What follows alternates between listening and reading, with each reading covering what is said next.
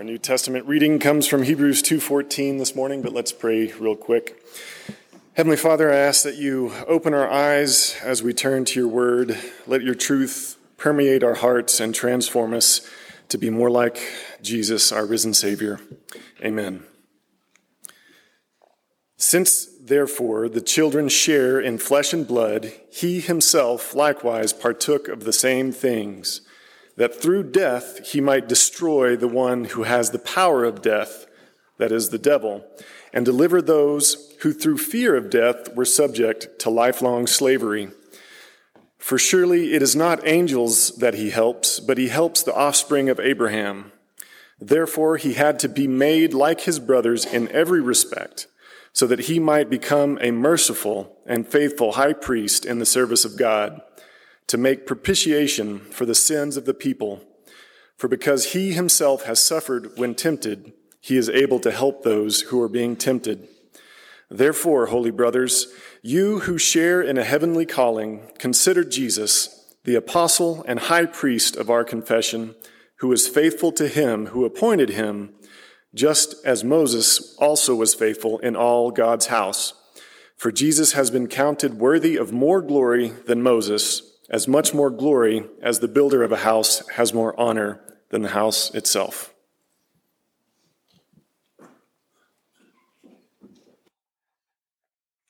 There has been nothing, probably nothing more predicted and with more accuracy than the life of Jesus Christ. In fact, if you look here, uh, I know it's a little bit hard to see, but every single line on there is a, a prediction, a prophecy about Jesus in the Old Testament going to its fulfillment in the New Testament. If you were to zoom in on that and you were to look at the very first line on there, what you would see is the text that we're looking at today, which many people consider to be the first prophecy, the first good news about Jesus. The fancy name for it is the Proto Evangelium, the first good news. And we're going to look today in Genesis 3:15 at the first good news that we see about Jesus. So we're going to look at Genesis 3:15. If you have your Bibles or need to use a Pew Bible, go ahead and open that up and we're going to read that. But before we do, let's pray. Father, we do ask that you would be with us. Holy Spirit, guide us by your word. Make us more like Jesus, we pray. Amen. Genesis 3, and I'm actually going to read verse 14 as well. The Lord God said to the serpent, Because you have done this, cursed are you above all livestock and above all beasts of the field. On your belly you shall go, and dust you shall eat all the days of your life. And then here it is, the first gospel. I will put enmity between you and the woman, and between your offspring and her offspring. He shall bruise your head, and you shall bruise his heel. This is God's word. So, the first thing you need to notice, if we're going to understand this passage and we're going to understand how is this about Jesus, the first thing you need to notice is that word enmity. God is decreeing enmity between the offspring of the serpent and the offspring of the woman. And so we need to ask, what is enmity? Enmity is hostility. It is to treat someone as an enemy. It is hatred. God is decreeing hatred between these two sets of offspring. Now, if you have the wrong object to enmity, if you have the wrong object to hatred, it is devastating. It's absolutely devastating.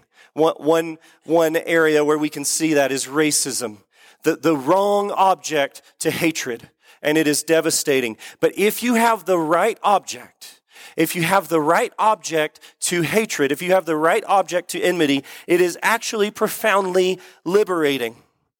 What, what do I mean by that? What I mean is that there is a proper object for hatred, and the proper object is evil and its consequences. The proper object for enmity is evil and its consequences. So here, when God is declaring enmity, what he's doing is he is giving enmity. He is giving hatred its proper object. Some some people, some religions, they, they won't do this. Some worldviews will say, well, evil isn't even real, so you don't need to worry about any of this enmity stuff. Evil's not real. Um, Western culture, the culture that we all live in, basically says that the, the embodiment of evil, this idea of evil, um, if you hear about the devil in any of it, it's kind of like um, the devil's really the fun one that gets you to do the things that you know you want to do, and he's evil, wink, wink, right? That's what our culture teaches. But what we see here is that Christianity is saying that there must be enmity between the seed of the woman and the seed of the serpent because evil doesn't belong in God's good creation. The proper response to the evil we see in the garden is to hate it because it doesn't belong in God's good creation. That's why in verse 14, God is, is saying snakes are going to slither on the ground. He's, he's not suddenly taking legs off of a snake, okay? You know, maybe that's why centipedes have so many. He took them off all the snakes and put them on the centipedes. No, that's not what God is doing. What God is doing is he's looking at the snake and he's saying, evil belongs in the dirt, and it will always belong in the dirt. Evil belongs in the ground.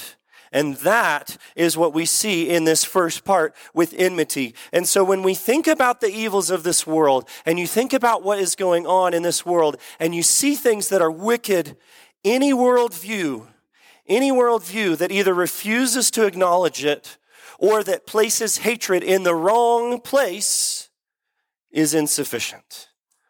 And only here do we see that God is setting the proper object for enmity, and that is evil and its offspring, evil and its consequences. And here, he's actually setting it up as something to be overcome. He is setting it up as something to be overcome, something that won't be around forever.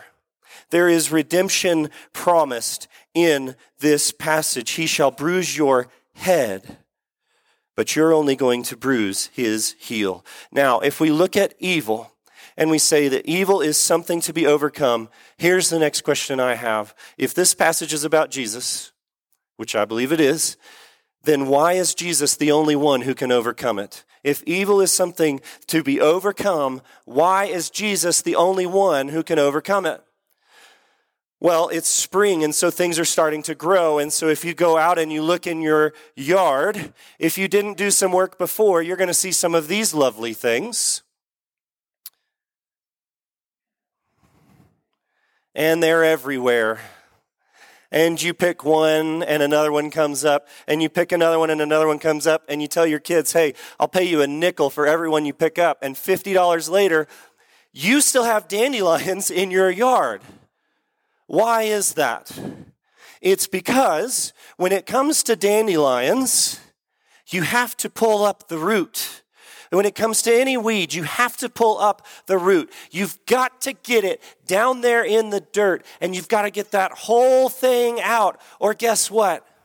Another one's going to pluck up somewhere else. It's just going to start to grow up, and they're going to be everywhere before you know it. You have to have something that can get down to the root. Here's the thing about evil.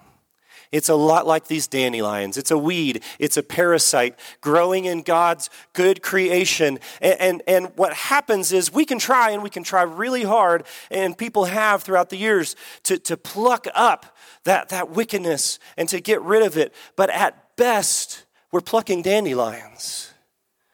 We need someone who can get to the root, or else there will always be another Stalin, another Hitler, another Putin, as it turns out. There will always be another bully. There will always be another thing. There will always be something coming unless someone can get to the root of it. And only Jesus, only Jesus can pull up the root, the sin and rebellion in the hearts of people. How does he do it? How does he do it? The, the, the, re, the way he does it, the way God has done this, is the thing that is so surprising that even with all of these prophecies, nobody saw this coming. Nobody saw this coming because it is so surprising and so unexpected. And no other religion, no other religion says that, that their God will do what Jesus has done. Jesus comes to bear the punishment, to die in our place. We just heard in Hebrews that he shares in flesh and blood, fully God, fully man. Why? Because the children have flesh and blood. And those are the ones that he came to save. And so he's going to do that in order to crush evil and its offspring, in order to stomp on it. That's what he's going to do is he's going to share in flesh and blood. He's going to live the sinless life that we should have lived. He was the only truly innocent man to be executed. And what we see is that through his life, in order to crush the head of the serpent, he, he lives, he goes to the cross, where he is nailed to the cross. And he cries out, Father, forgive them, for they know not what they're doing. A little later, what do we, what do we hear? Jesus cries out from the cross, It is finished. He's taken from the cross, he's buried in the tomb. And then three days later, he rises again, crushing the head of that serpent, proving his victory over sin and death. And then, as the scripture tells us, he appears to the women first, and then to the disciples, and then to hundreds of witnesses, many of whom are killed for declaring this truth Christ is risen, and he is risen indeed. Jesus, his life, his death, his resurrection, it crushes evil and its offspring. And scripture goes on to tell us that by faith, that root of evil in our hearts, sin and its consequences, by faith, it's crushed. Christ's life is yours. As Reverend Childers said, Christ is up, and so are you. His sin upon the cross, our sin upon the cross, His righteousness given to us.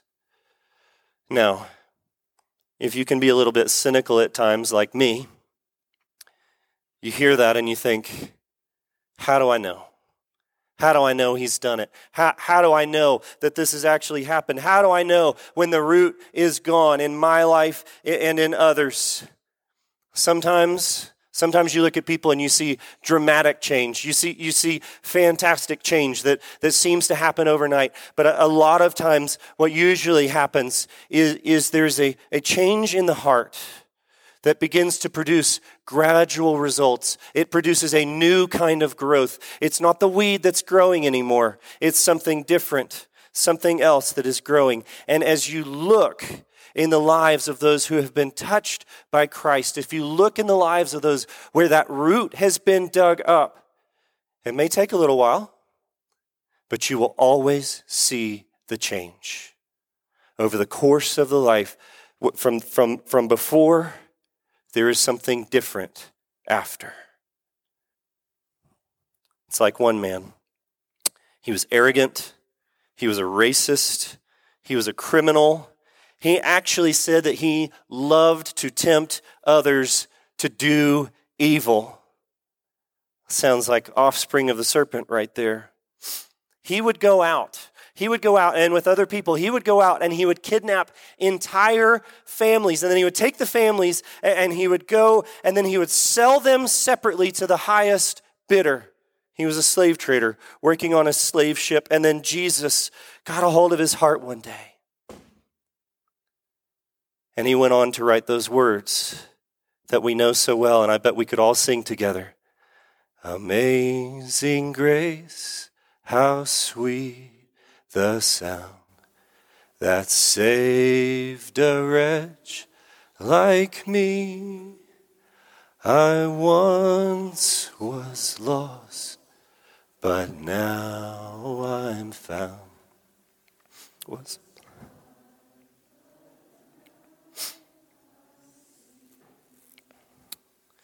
What is it in your life? What is it in your life that Christ is, is rooting out? Maybe you're in that process. Maybe, maybe you're, you're looking for the new growth, praying for the new growth. Look to Jesus. Maybe you're not there yet. Maybe you still see the root is in there and you've been trying to pluck it up and you just can't get it. Look to Jesus because he can deal with anything anger, despair, hopelessness, that affair, the addiction, whatever it is, Jesus can root it up. If that man can be forgiven, so can you, and so can I. And the other is also true. If I can be forgiven, and if you can be forgiven, so can he. The root of sin crushed, pulled out, and the life of Christ planted inside your heart so deeply that no one and no thing can ever take it away, all because Christ is risen and he is risen indeed. Let's pray. Jesus, we thank you for your life, your death, your resurrection, and ascension. Thank you for the life that you offer us. Jesus, you took our sin, all of it, and you gave us your righteousness, the benefit of living that right life and good life is ours. Lord, for those that don't know you yet, draw them to you with your goodness and your grace and your mercy pluck out that root. Give them new life in you.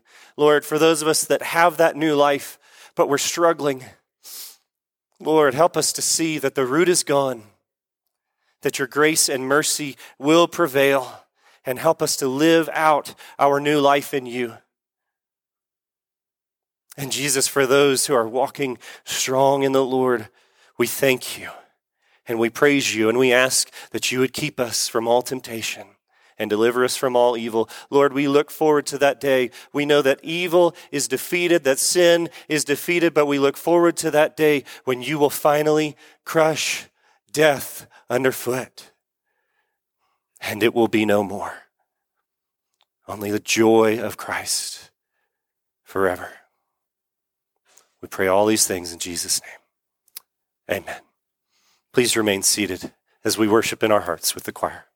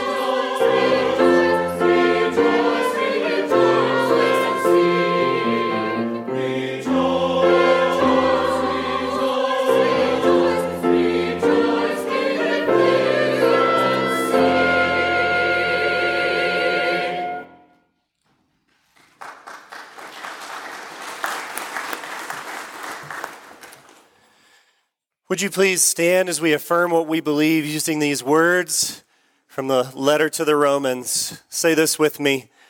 If we confess with our lips that Jesus is Lord and believe in our hearts that God raised him from the dead, we will be saved.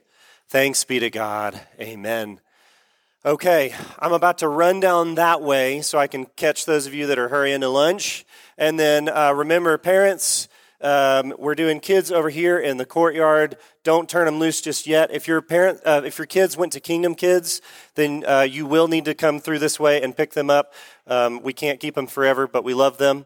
And um, we're going to go to the courtyard. Photo booth is out here. Visitors check in online. We are so glad that you could worship with us today. Happy Easter. Christ is risen. He is risen indeed. Amen.